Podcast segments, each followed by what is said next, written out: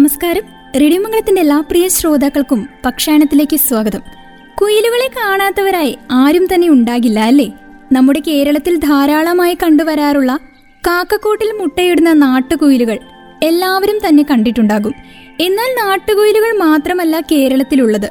നിരവധി വ്യത്യസ്തരായ കുയിലുകളെ കണ്ടുവരുന്നുണ്ടെങ്കിലും നാട്ടുകുയിലുകളെ പോലെ തന്നെ നാട്ടിന് പ്രദേശങ്ങളിൽ കണ്ടുവരുന്ന മറ്റൊരു കുയിലാണ് പേക്കുയിൽ.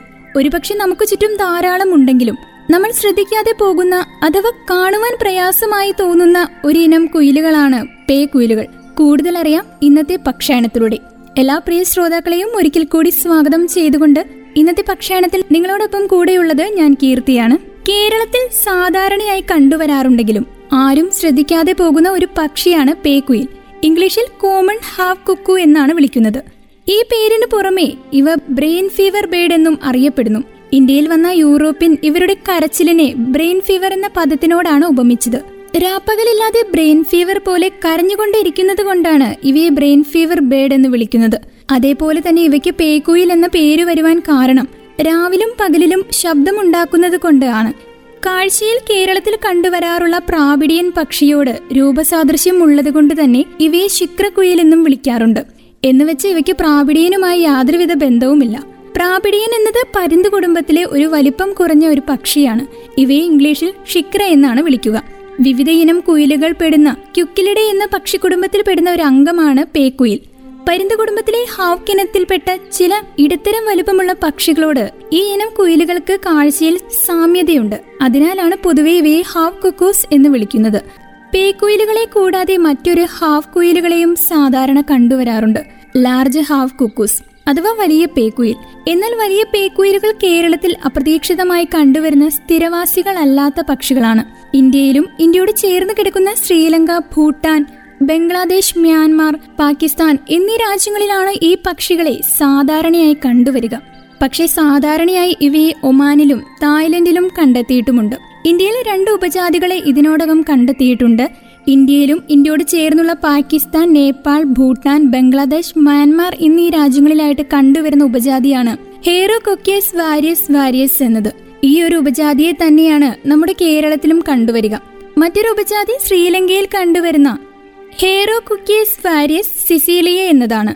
ഇന്ത്യയിലെ ഒട്ടുമിക്ക ഇടങ്ങളിലും തന്നെ സർവവ്യാപകമായി കണ്ടുവരുന്ന ഇവയെ കേരളത്തിലെ എല്ലാ ഇടങ്ങളിലും തന്നെ സ്ഥിരവാസികളായി തന്നെ കാണുവാൻ സാധിക്കുന്നു. ഇരുൾപൊഴിയും അർത്ഥവനങ്ങൾ ഗ്രാമപ്രദേശങ്ങൾ പട്ടണപ്രദേശങ്ങൾ മറ്റു പൂന്തോട്ടങ്ങൾ കുന്നിൻ പ്രദേശങ്ങൾ മലഞ്ചെരിവുകൾ എന്നിവിടങ്ങളിലുമെല്ലാം തന്നെ കണ്ടുവരുന്നു. ഉയരമുള്ള പ്രദേശങ്ങളോട് ഈ പക്ഷികൾക്ക് പ്രത്യേക ഇഷ്ടം തന്നെ തോന്നുന്നു. അതുകൊണ്ട് തന്നെ കുന്നിൻ പ്രദേശങ്ങളിലും മറ്റും ഇവയെ കാണുവാനാകുന്നത്. മിക്കപ്പോഴും ഒറ്റയ്ക്കായിരിക്കും ഇവയെ കാണാൻ സാധിക്കുക. പ്രജനന കാലത്ത് ഇണയോടൊപ്പമായിരിക്കും ഇവയെ കാണാനാകുക. പക്ഷേ കണ്ടുകിട്ടുക എന്നത് ഏറെ ബുദ്ധിമുട്ടുള്ള കാര്യമാണ്. അധികം പുറത്തിറങ്ങാതെ തന്നെ ഈ പക്ഷികൾ ഉയരമുള്ള പ്രദേശങ്ങളെ ആശ്രയിക്കുന്നതിനാൽ ഇവയെ കാണുവാനും പ്രയാസമാണ്. പക്ഷേ ഇവയുടെ ശബ്ദം പലർക്കും സുപരിചിതമായിരിക്കും. പീപ്പിയ പീപ്പിയ എന്നിങ്ങനെയാണ് ഇവയുടെ ശബ്ദം. ചിലർ ഇവയുടെ പീപ്പിയ എന്ന കരച്ചിലിനെ കിഴക്കേത്തെ കിഴക്കേത്തെ എന്നും ഉച്ചരിക്കാറുണ്ട്.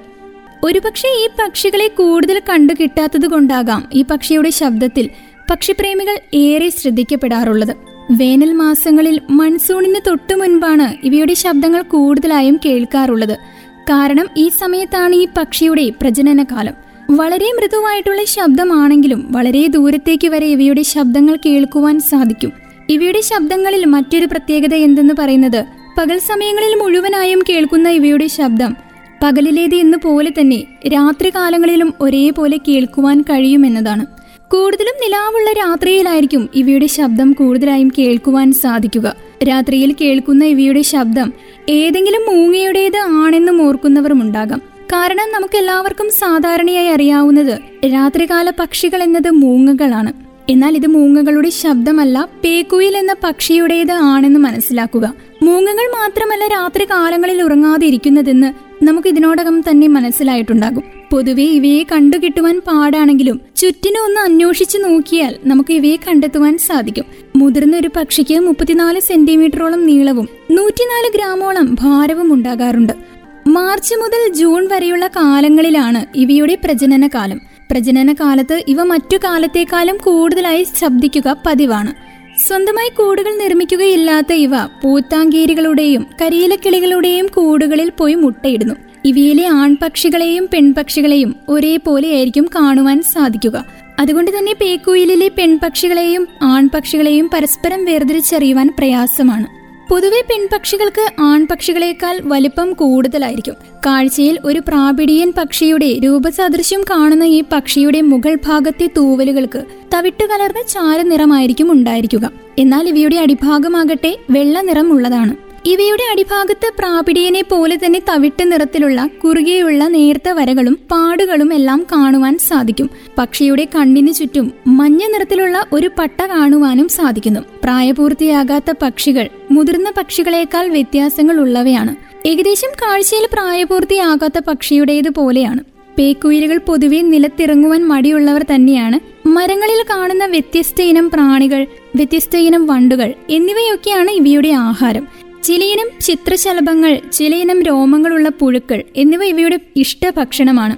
ഇത്തരം പുഴുക്കളുടെ കുടലിനുള്ളിൽ വിഷവസ്തുക്കൾ അടങ്ങിയിട്ടുണ്ടാകും. അതുകൊണ്ട് തന്നെ ഇത്തരം പുഴുക്കളെ കഴിക്കുന്നതിനേക്കാൾ മുന്നേ തന്നെ പുഴുവിനെ വല്ല മരത്തിലോ കൊമ്പുകളിലോ വെച്ച് അടിച്ചും അമർത്തിയും അതിന്റെ ഉള്ളിലുള്ള കുടലുകൾ നീക്കം ചെയ്താണ് ഇവ കഴിക്കുക പതിവ്. കരിയില കിളികളുടെയും പൂത്താങ്കീരികളുടെയും പോലെ തന്നെ നീല നിറത്തിലുള്ള മുട്ടയാണ് ഇവ ഇടാറുള്ളത്. അതുകൊണ്ട് തന്നെ സ്വന്തം മുട്ടകളെയും മറ്റു പക്ഷികളുടെ മുട്ടകളെയും തിരിച്ചറിയുവാൻ ഈ പക്ഷികൾക്ക് കഴിയുകയില്ല. ഇത്തരം പക്ഷികളുടെ കൂടുകളിൽ ഇവ ഒരു മുട്ട മാത്രമാണ് ഇടുകയുള്ളൂ. മറ്റു പക്ഷികളുടെ മുട്ട വിരിയുന്നതിന് മുന്നേ തന്നെ പേക്കുയിലുകളുടെ മുട്ടകൾ വിരിയുന്നു. അതിനുശേഷം മറ്റു കിളികളുടെ മുട്ടകൾ താഴേക്കിട്ട് പൊട്ടിച്ചും കളയുന്നു. ഇന്നത്തെ പക്ഷാണത്തിലൂടെ ശ്രോതാക്കൾ കേട്ടുകൊണ്ടിരുന്നത് പേക്കുയിലുകളെ കുറിച്ചായിരുന്നു ഇന്നത്തെ അധ്യായം ഇവിടെ പൂർണമാവുകയാണ്. മറ്റൊരു അധ്യായത്തിൽ മറ്റൊരു പക്ഷിയും അവയുടെ സവിശേഷതകളും ഒക്കെയായി ഒരുമിക്കാം. ഇത്രയും സമയം പക്ഷായണത്തിൽ നിങ്ങളോടൊപ്പം ഉണ്ടായിരുന്നത് ഞാൻ കീർത്തിയാണ്. തുടർന്നും കേട്ടുകൊണ്ടേയിരിക്കൂ. Radio Mangalam ninety one point two നടിനൊപ്പം നേരിനൊപ്പം.